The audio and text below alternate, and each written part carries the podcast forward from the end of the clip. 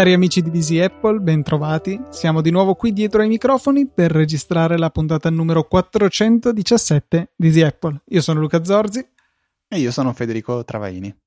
Ciao Fede, buona, buona settimana. Non so, così un intro leggermente diverso dal solito, giusto per cambiare butto subito lì un, uh, un, link virtuale che troverete nelle note della puntata. È la centesima puntata del Saggio Podcast che abbiamo registrato giusto ieri io e Maurizio. Quindi mi sembrava giusto fare un, una piccola marchetta interna al nostro network. Cos'è una marchetta? Non so, una, una pubblicità occulta, ma per niente occulta, è del tutto palese la mia pubblicità. Ok. Beh, puntata 100, cavolo, inizia a diventare importante. No, beh, scherzo, dai, è già importante. Però puntata 100 è sempre un bel, un bel traguardo. Io non, ancora, non, l'ho ancora ascoltata, te, te, lo dico in tutta... Beh, hai avuto meno di 24 ore, insomma. Sì, sì, sì, ho visto che è uscita e niente. Luca, settimana scorsa io ricordi di aver lasciato indietro un po' di cose di cui volevo parlare.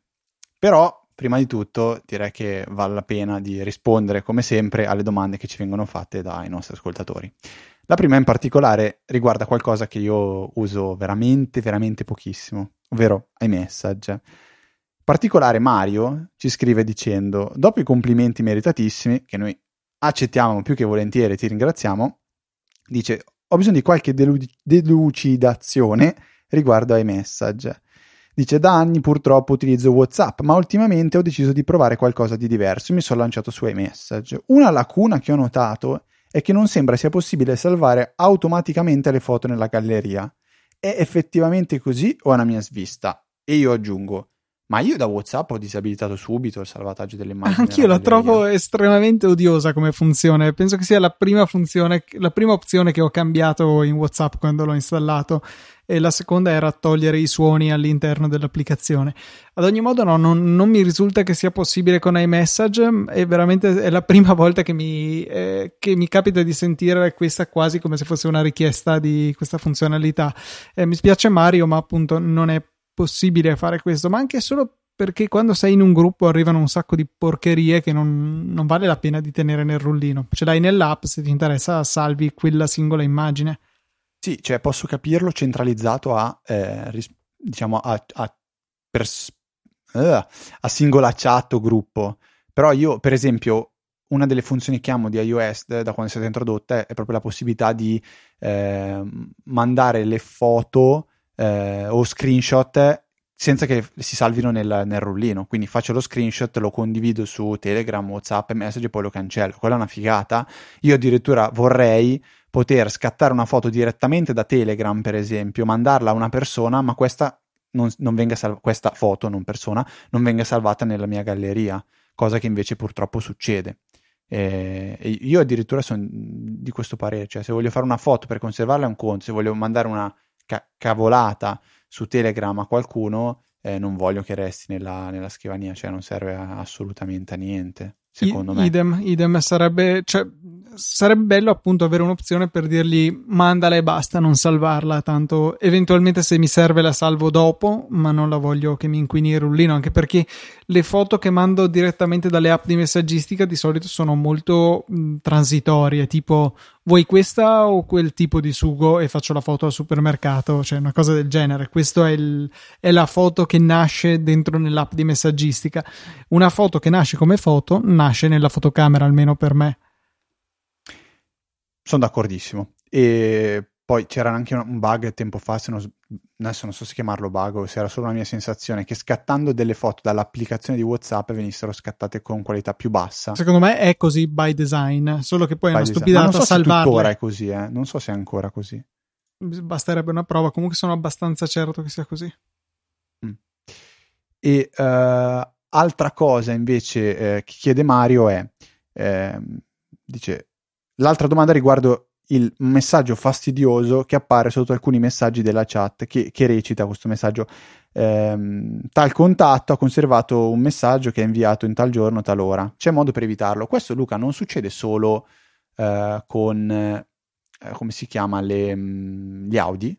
Esatto, eh, perché mm. gli Audi eh, di default scadono dopo due minuti, semplicemente per non aggravare, le, cioè per non occupare spazio inutilmente per delle cose transitorie come queste.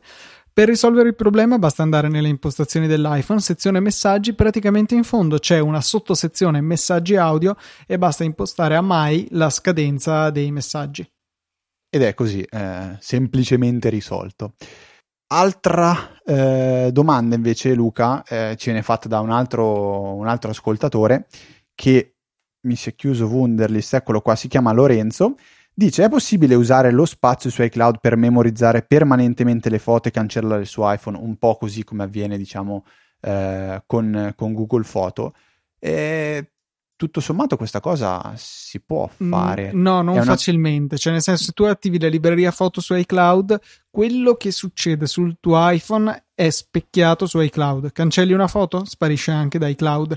Quello che eventualmente bisogna fare è la. Eh, ma qua si perde un po'. Il, cioè, no, anzi, questo ha senso, questo che sto per dire, e cioè abilitare la modalità ottimizza spazio o qualcosa del genere, che fa sì che sul telefono vengano tenute solamente versioni a bassa qualità e scaricate quella ad alta qualità solo in caso di bisogno sapendo così che sull'iPhone possiamo consultare tutte le foto e lì è il vantaggio del, dell'avere la libreria foto su iCloud e però non ci occupiamo troppo spazio sull'iPhone. L'altra modalità in cui si butta su iCloud e poi si cancella eh, dal telefono secondo me cioè, perdi un po' il vantaggio della libreria foto di iCloud.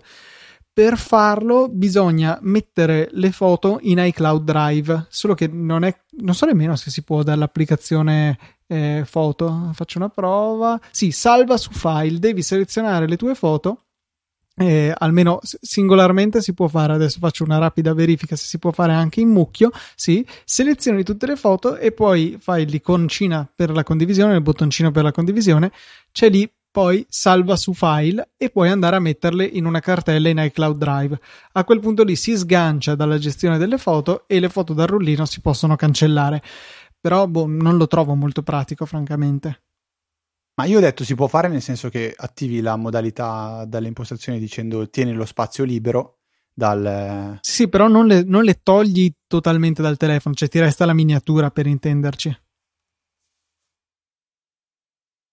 Sì, però vuole proprio sì, okay, es- da... ok, esattamente quello che fa Google Foto eh, no, non, non, si riesce a fare, però si va molto vicini, secondo me. No, non è vero, non è neanche vero, dai, dai. Eh, non soffermiamoci troppo su queste cose. Luca, eh, un bel follow up su uh, Alfred Hazel, spot, cioè follow up, domanda che si raggancia, immagino, un po' alla puntata che, che, avevi, che, che avevi fatto te in totale solitaria. Arriva da Matteo, dice ogni volta che parlate di Ezel, ma soprattutto di Keyboard Maestro e Alfred, sono di quei pochi argomenti che per chi non utilizza tali software è difficile capire i reali vantaggi da una semplice descrizione vocale, anche ben fatta. Beh, l'altra volta secondo me Luca l'hai spiegato molto bene, eh, dico io. Eh. Poi sarebbe interessante esporre visivamente i reali vantaggi, magari tramite video dedicati e messi a confronto con Spotlight. Pensate sia fattibile come cosa? Eh, eh, sarebbe gli hai già risposto. Sì, gli ho risposto Twitter. già sulla Chat perché è arrivata da lì questa domanda, eh, però estendo a tutti perché effettivamente sono considerazioni interessanti. È vero, ma creare questo genere di video è un lavorone, veramente. Eh, voglio linkare nelle note della puntata però un piccolo video che avevo fatto per rispondere a una domanda che era arrivata un anno fa praticamente e che avevo già linkato nella puntata 357 e appunto si parlava di come gestire il riconoscimento delle date all'interno dei PDF tramite Hazel e utilizzare poi questa data così riconosciuta per fare cose, ad esempio inserirla nel nome del file o cose simili. Eh, questo è penso praticamente l'unico video che ho fatto su Hazel. Eh, forse ho qualche residuato del passato con Keyboard Maestro, ma giusto così poche cose non eccessivamente significative. Però se avete interesse ad approfondire, siete disposti a investire qualche soldo per approfondire, ci sono due eh, video o meglio due libri video, ecco se vogliamo, due serie di screencast dedicate una a Hazel e una a Keyboard Maestro che ha re- re- realizzato eh, Max Parky, David Sparks, in, il nome all'anagrafe, Max Parky, il suo nickname su Twitter e sul web più in generale, che sono sì in inglese, costano 35-36 dollari circa e sono davvero ben fatte, completissime, trattano un sacco di argomenti. E lì tramite quelle veramente ci si può rendere conto in formato video di quali sono le potenzialità di queste applicazioni date comunque un occhio perché c'è un, un piccolo eh, il primo video è gratuito eh, anzi diversi video sono gratuiti non, eh, non, tantissimi sul totale ma ci sono delle anteprime gratuite che è possibile guardare per ciascuno di questi due corsi. Sono molto estesi cioè sono decine di video per ciascuno se volete vederlo tutto penso non so un paio d'ore in totale eh, forse anche di più per veramente padroneggiare tutti, tutti i concetti che ci sono dietro a queste applicazioni. E già solo con le anteprime, secondo me, potete farvi venire un po' di prurito di acquistare queste applicazioni e poi utilizzarle al 100%. Luca, in scaletta ci siamo, diciamo, dimenticati, o meglio, abbiamo messo per adesso una, una mail che ci è arrivata nei, proprio in questi giorni e che a entrambi eh, ha fatto molto, molto piacere ricevere da Gabriele che ci scrive vi propongo un'app, però la, la, la mail secondo me va, va oltre. Eh, se sei d'accordo io la leggerei tutta per intero. Vai vai, leggi pure. Ciao Luca e Federico, ormai vi ascolto talmente tanto che le vostre voci sono diventate voci amiche per me e mi viene da rivolgervi a voi come se fossimo amici da una vita. Eh, grazie per ciò che fate conv- e condividete. Non so se possa esservi utile per riempire qualche buchino qua e là nel podcast di The Apple, perché mi rendo conto che sto per parlarvi brevemente di un'app molto specifica che riguarda un target molto specifico, ma credetemi è talmente bella e ben fatta che davvero merita che se ne parli.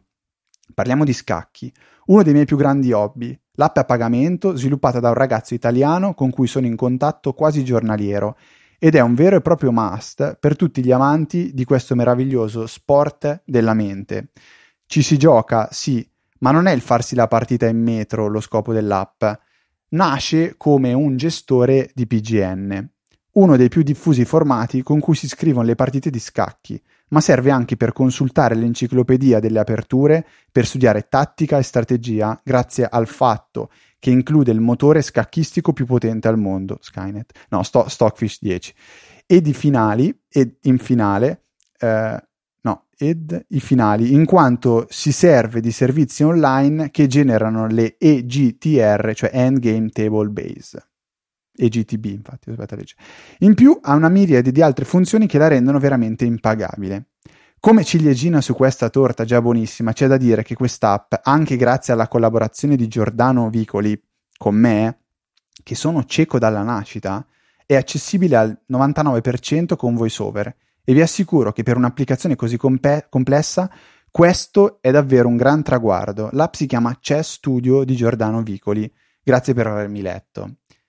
E io quando sono arrivato in fondo alla mail che ho letto Gabriele è cieco dalla nascita e ho iniziato a collegare le cose, cioè giocare a scacchi. Con un'app. Ed è già per me difficile, ma poi quando penso a giocare a scacchi con un iPhone, a me scoppia la testa, eh, Gabriele. Quindi sono stracontento che ci hai scritto. Chiamaci pure come se fossimo amici, siamo, siamo amici, va benissimo. E, e, siamo più che felici di mettere nelle note della puntata c'è studio eh, e qualche appassionato di scacchi tra di noi ci sarà che potrà eh, gioire di questa applicazione. Eh, se hai voglia, raccontaci che cosa significa giocare a scacchi su un iPhone, su un iPad. Eh, essendo non vedente, perché io sono rimasto abbastanza così a bocca aperta e mi piacerebbe approfondirla. Solo 3,49 euro il costo di questa applicazione, direi assolutamente da comprare. C'è anche la versione light eh, che è gratuita, immagino avrà qualche funzione in meno. La cosa che è notevole è che la versione a pagamento ha 5 stelle su 5 sull'App Store. Già questo è un ottimo sintomo di, di, di qualcosa di assolutamente, assolutamente positivo.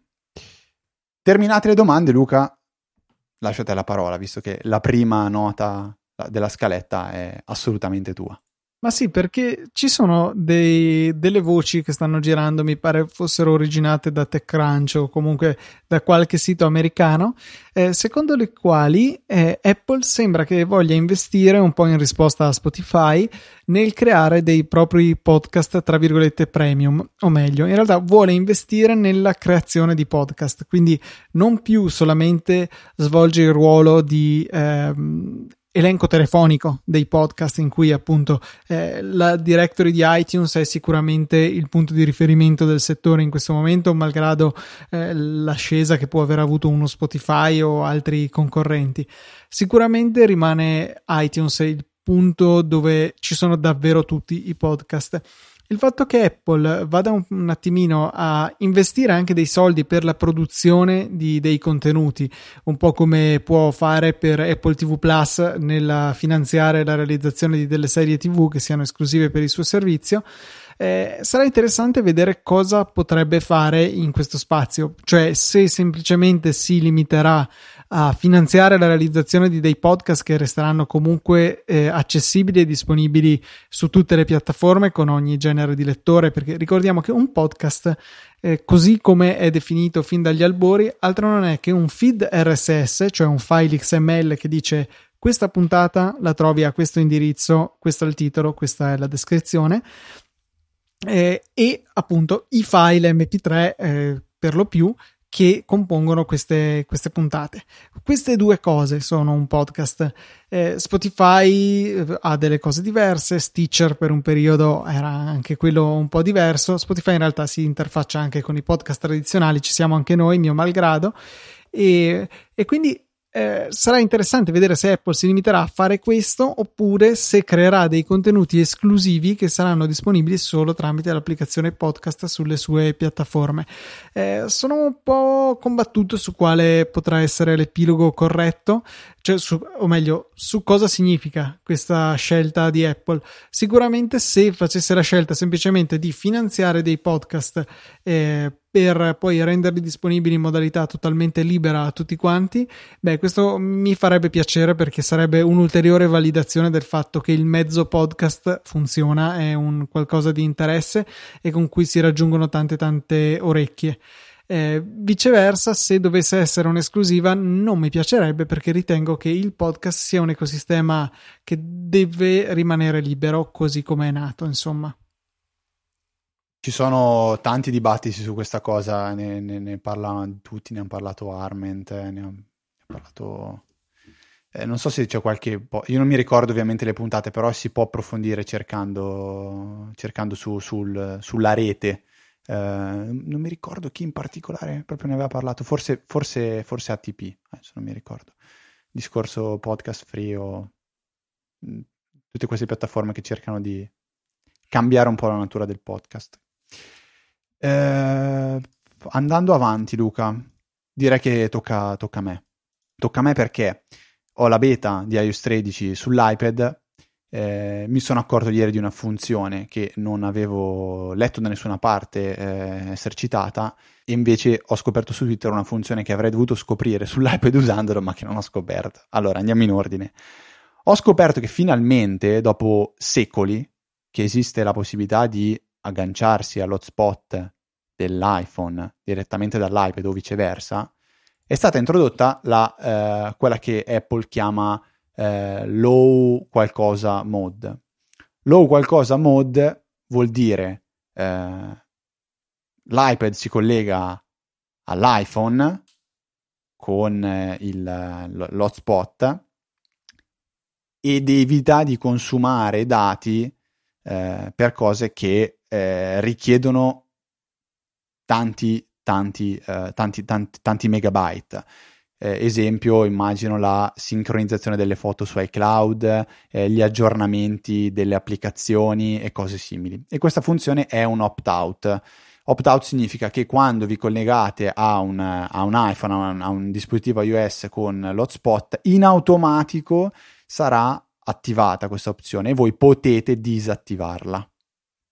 Questo significa. La invece opzione che avrei dovuto scoprire ma che non ho scoperto eh, riguarda le reti wifi ovvero sarà possibile con iOS 13 trovare, eh, o meglio scegliere una rete wifi direttamente dal eh, control center, che è una cosa secondo me molto molto valida. Quello era una funzionalità che veramente mancava, o perlomeno che ti rilanciasse alle impostazioni nella sezione wifi. Quella è una cosa che secondo me praticamente tutte le incarnazioni di Android avevano azzeccato raggiungi il control center della situazione, tieni premuto il wifi e ti rimanda alla selezione delle reti all'interno della, dell'app impostazioni. Eh, spesso capita di volersi agganciare a una rete wifi ed è più rapido forse fare così rispetto a fare come faccio io di solito, e cioè utilizzare eh, il force touch, premere forte su impostazioni e quindi wifi.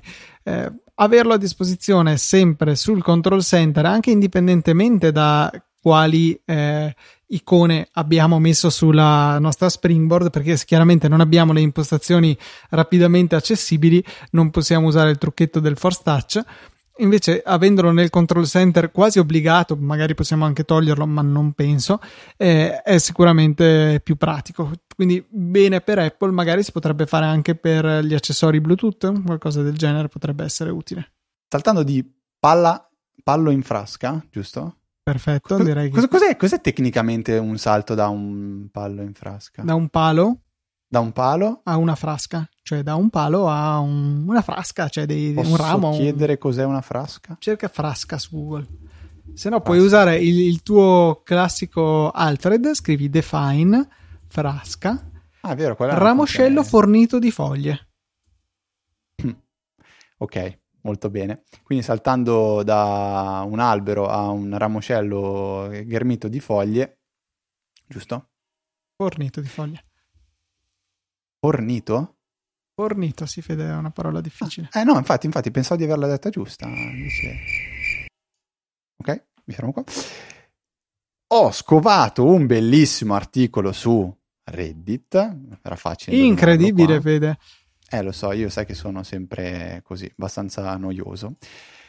Un fantastico articolo su Reddit dove vengono elencati 10 tip per Apple Watch che probabilmente tu non conoscevi, questo è il nome dell'articolo. Io, Luca, non dico che non ne conoscevo 10, non ne conoscevo 11 di questi. Poi so- sono 12 oltretutto. Sono 12, però porca miseria, va che a me ha lasciato proprio bloccato perché non, non veramente non, non, li conoscevo. Penso valga la pena, anche in questo caso, leggerli tutti e 12. E visto che prima ho letto la mail, li lascio leggere tutti a te. E mi dici se lo sapevi o se non lo sapevi. Eh, allora, punto 1. Eh, conosciamo tutti una delle cose più utili dell'Apple Watch, cioè dal fatto che dal control center è possibile fare suonare il proprio iPhone, che farà questo suono qui. Ecco. Eh, la cosa che magari non sapevate, e io sono il primo della fila a non conoscerla, è il fatto che tenendo premuta quella stessa iconcina sul control center dell'Apple Watch, l'iPhone, oltre a fare il beep che avete probabilmente sentito poco fa, eh, andrà anche a lampeggiare il flash. Quindi, se è in una situazione in cui il flash non è occluso, quindi ad esempio se non è a, a flash in giù su un tavolo, riuscirete anche visivamente ad aiutarvi a individuare il telefono. Molto, molto comodo.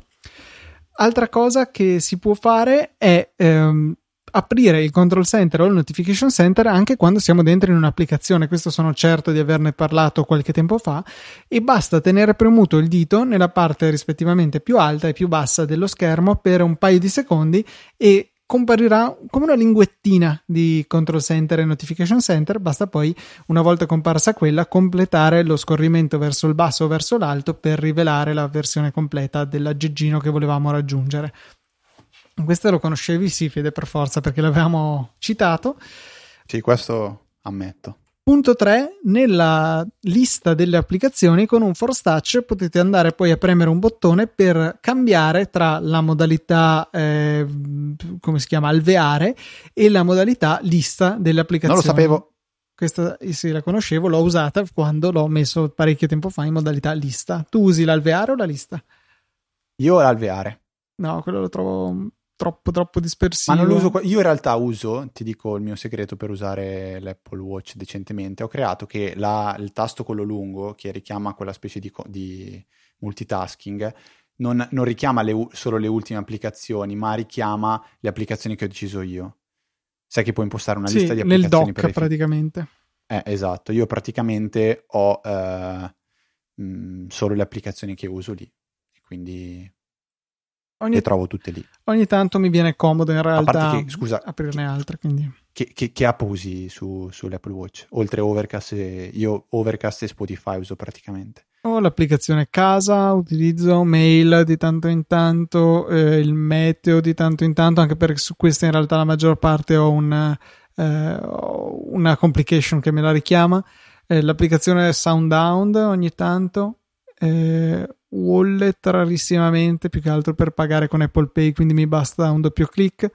Quell'allenamento, attività, battito cardiaco, no dai, ne, ne, uso un po', però per lo più le richiamo direttamente dalla loro complicazione sullo schermo.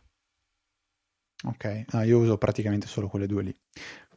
Comunque, puoi continuare pure con la lista, Luca.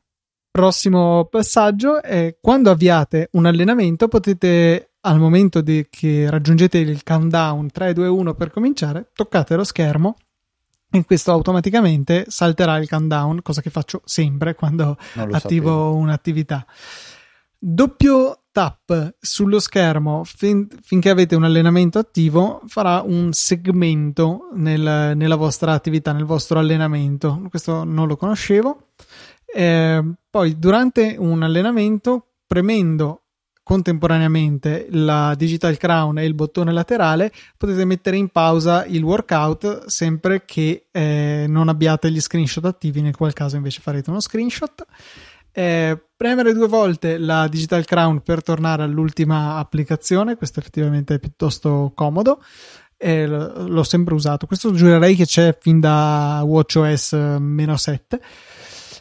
Poi cosa abbiamo? Potete eh, buttare, no aspetta, potete cancellare gli allarmi buttandoli giù o coprendo la, la, il quadrante dell'orologio con la mano, quello sì è vero. Eh, quando siete in un'app potete scorrere verso, fino alla cima, come sull'iPhone, toccando la cima un po' dove c'è la menu, no, meno menu bar, la status bar sull'iPhone, vero?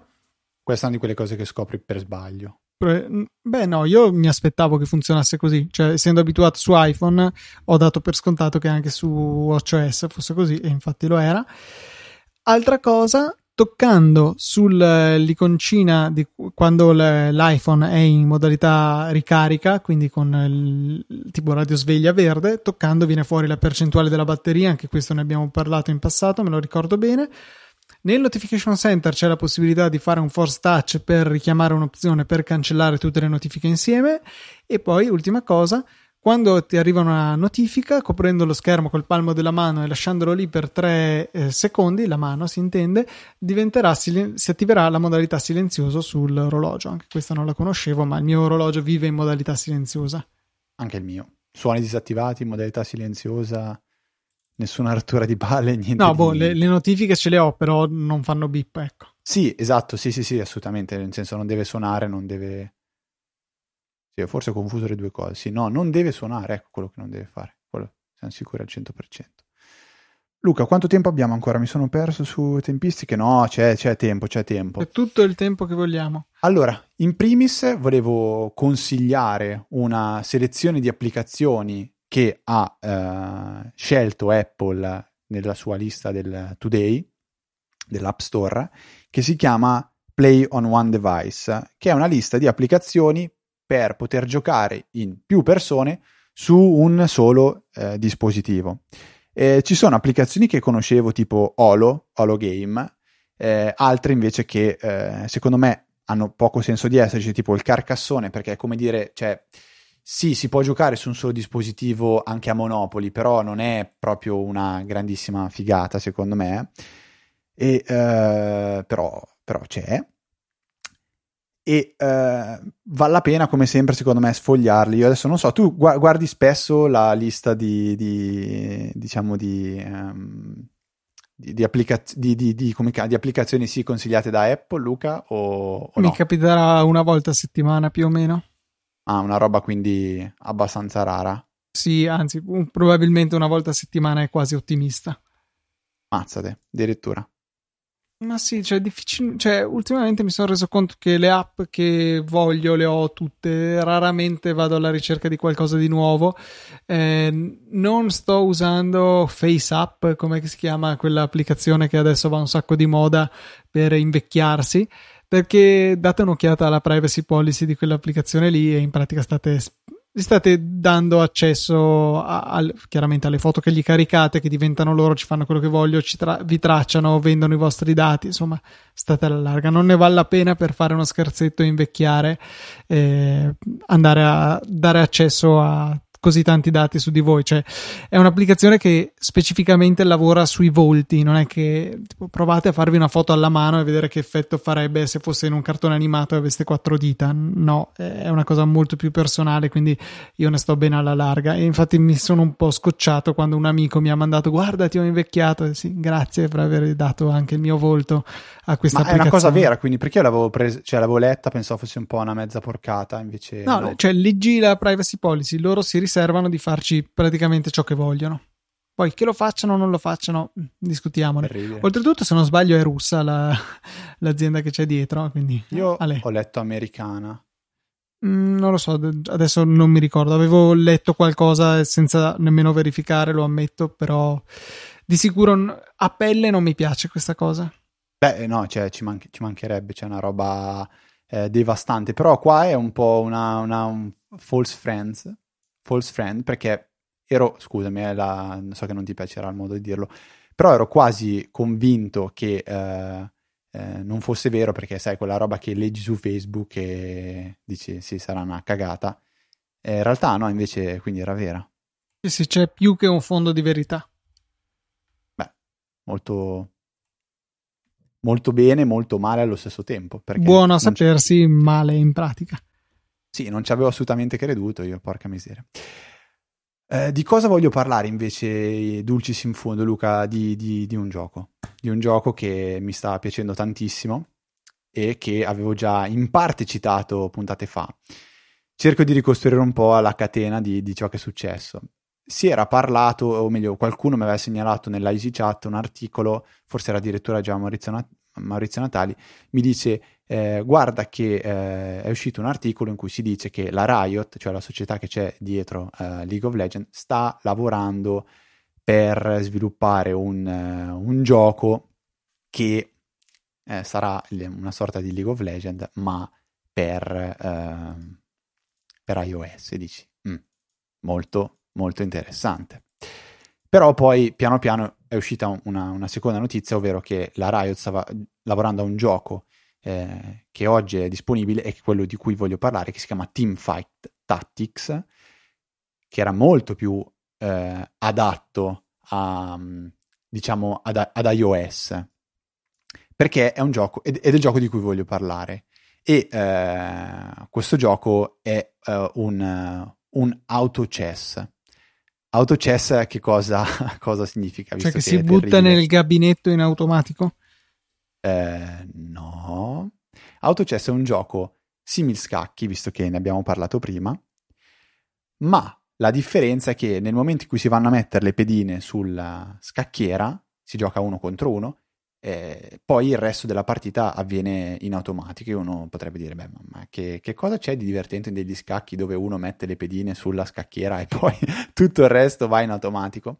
Allora, il divertimento è che queste pedine ovviamente non sono eh, i classici pedoni della scacchiera, eh, cavalli, torri, eccetera, eccetera, ma si tratta di ehm, personaggi, diciamo, di, di, di, del videogioco, in questo caso presi proprio da, eh, da League of Legends. E ehm, mano a mano che il gioco si, si svolge in, in, turni, mano a mano che il, il gioco eh, evolve, questi, eh, questi, personaggi possono diventare più potenti, se ne possono mettere di più sulla scacchiera, quindi è una sorta di gioco. Provate a pensare una sorta di eh, War, Warcraft o uh, Warhammer, Age of Empire, queste robe qua, ma a turni dove eh, l'unica cosa che potete fare voi è decidere come è composto il vostro team, potenziarlo, poi ci sono dei potenziamenti che si, eh, che si, accolgo, eh, che si accumulano e si raccolgono durante la partita e questi potenziamenti permettono di vincere, di perdere, ogni personaggio ha una sua caratteristica, cioè ha una serie di variabili molto, molto interessanti. Ve ne parlo anche se il gioco attualmente non è ancora disponibile per iOS, ma è disponibile soltanto per Mac e per Windows. Però ve ne parlo comunque perché è un videogioco veramente molto, molto divertente ed è un videogioco che si può giocare non con la stessa intensità che richiede un gioco come League of Legends, dove bisogna praticamente per mezz'ora, 40 minuti dimenticarsi che il resto del mondo esiste e dedicarsi solo a quel tipo di videogioco perché chi gioca online forse lo capisce bene. E uh, è una tipologia di gioco questa nuova, perché è questo, questo il motivo per cui ne volevo parlare. È proprio una tipologia di gioco nuova che non ha inventato assolutamente la Riot, ma che eh, c'è da eh, qualche mese. Quindi questo, questa modalità di gioco auto chess. Se volete trovare qualcosa di simile per iOS perché non volete giocare a computer, perché non avete il computer, perché volete comunque qualcosa da sfruttare in mobilità, potete cercare Auto Chess sull'App Store e trovare dei giochi molto simili. Magari ci sono anche giochi più divertenti, più belli, più interessanti. So che esiste anche la versione di Dota. Dota, diciamo, è un po' il, grosso concorrente di, di, League of Legends. Eh, io personalmente sono, sto giocando, sto giochicchiando alla versione di, fatta dalla Riot che si chiama appunto TFT, Team Fight Tactics, perché eh, tutta la serie di personaggi, il mondo in cui si gioca è lo stesso di League of Legends, quindi mi piace, lo conosco, parto avvantaggiato perché non è come gli scacchi normali dove una volta che sai cosa fanno le pedine, che sono di sei tipologie, perché pedone, eh, re, alfiere, regina, re eh, e cavallo, quindi ho detto praticamente sono sei tipologie, forse ne ho dimenticata una, so, sono quelle, invece qua ce ne sono magari 20, 30. Eh, ve lo consiglio, nel note trovate il link sia per andare a vedere eh, Teamfight Tactics sul, su, su, sul videogioco e vi metterò anche Dota, Dota Chess così eh, nel caso volete provare a giochicchiare su iOS questo, questo gioco è quello che vi so consigliare io. So dire di per certo, ma mi ci gioco non so cosa, che al 99,9% questo arriverà su iOS perché è proprio Teamfight Tactics è come modalità di gioco lì si può veramente giocare su iOS perché non c'è bisogno di eh, un mouse e una tastiera, basta assolutamente un dito. E niente, eh, spero di avervi un pochettino incuriosito. Luca, secondo me, si è addormentato secco. Cosa? Scusa, scusa, è... stavi dicendo? Non... probabilmente non è neanche più dall'altra parte del microfono. Eh, no, scherzo, Luca. Parlavo di niente, un video porno dove ah, okay. due persone. Solite cose, insomma. Sca- sì, no, fanno delle robe con gli scacchi. Con... C'è il cavallo, poi la regina. Può bastare, può bastare, Fede. E niente, Luca, io ho terminato un po' tutto quello di cui volevo parlare e che avevo accumulato anche nella, nella puntata scorsa. Eh, ottimo, direi che allora possiamo appropinquarci alla fine di questa puntata.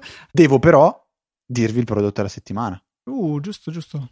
Il prodotto della settimana, di questa settimana, è un tappettino, tappetino, l'ho detto con due T, non so perché, per uh, mouse da usare, che, da usare ovviamente sulla propria scrivania. Il bello di questo tappetino è che uno è veramente, veramente economico, perché eh, il prezzo che, che, avevo visto io un paio di giorni fa, non in Prime Day, eh, era di ehm, 8-9 euro, adesso ne costa 14. Ed è un, teppa- tappe- oh, madonna, è un tappetino di quelli extra large, quindi è un tappetino molto grosso su cui si va a posizionare sia la tastiera e sia il mouse. Perché Federico compri il tappetino dopo una vita non andava bene quello di prima? Cosa è successo? Io avevo un tappetino della Logitech di quelli eh, rigidi, duri, che mi piaceva tantissimo. Il problema è che adesso col tempo, ce l'ho ormai da 4 anni, si è rovinato un po' e mi capita che il mouse in certi punti non eh, legga bene, diciamo, i movimenti e quindi è fastidiosissimo, non so neanche spiegarvelo. Allora ho deciso di cambiare tappetino e ho deciso di provare questo, che è uno di quelli large e come grafica su una è black su, su argento praticamente, e in argento c'è, un, c'è il mappamondo. Molto molto carino, il prezzo è veramente contenuto perché si parla di eh, in questo momento 14 euro, chissà poi magari tornerà ai 9 euro a cui, a cui l'ho acquistato io. Ottimo Fede, ringraziamo invece i nostri donatori della settimana che sono Marcello Marigliano, Carlo Brottini, Silvano Carradori e Antonio Iesu. Grazie mille per il vostro supporto, ma ci sarebbe stato anche qualcun altro che ci ha donato con Satispay, tuttavia hanno dei problemi sul sito in questo momento, quindi non posso recuperare i vostri nomi. Sarà mia cura appena il sito di Satispay tornerà ad essere operativo, inserirvi e ringraziarvi nella prima puntata utile. Ci aiutate veramente tanto.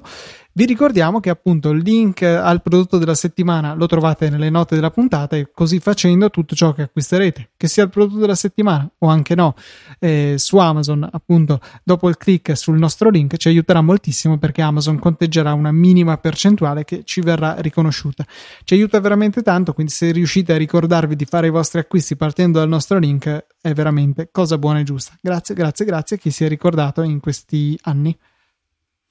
Luca, un piccolo tip che mi è venuto in mom- eh, proprio in mente in questo momento e ascolteranno probabilmente solo quelli che non premono stop eh, sulla fine della puntata. Un podcast da recuperare assolutamente, che è terminato, un post- podcast prodotto da, se non sbaglio, la Repubblica che si chiama Veleno. Non so se tu Luca lo conosci, ne hai mai sentito parlare. È un podcast a puntate dove in sette puntate viene raccontato un fatto di cronaca nera eh, degli anni 90, eh, successo in Emilia-Romagna, eh, dove mh, mm, l'autore del podcast narra e eh, fa sentire anche registrazioni di interrogatori e di testimonianze di quello che è avvenuto in, in questa cittadina dell'Emilia Romagna dove praticamente c'è stato un caso di eh, mix tra pedofilia e satanismo che coinvolgeva dei bambini un parroco, dei genitori, una storia veramente cioè, che ti tiene lì col cuore in gola e ti... Io lo sto ascoltando in questi giorni, ho quasi finito, mi manca l'ultima puntata ed è fenomenale, è una tipologia di podcast che non avevo ancora provato ad ascoltare, mi è piaciuto tantissimo, si chiama Veleno, trovate il link nelle note della, della puntata. E concludo dicendo che potete eh, scriverci per mandarci un consiglio, farci una domanda, raccontarci qualcosa come ha fatto Gabriele eh, scrivendo a info.easyapple.org oppure potete restare con noi durante la settimana eh, su Twitter seguendo gli account LucaTNT e, e ftrava che è il mio e tutti gli altri contatti li trovate comodamente su easyapple.org e per questa 417esima puntata Luca giusto? Sai che ultimamente non me le ricordo più alla fine della puntata. È tutto un saluto da Federico. Un saluto da Luca. E noi ci sentiamo la settimana prossima con una nuova puntata di Easy Apple.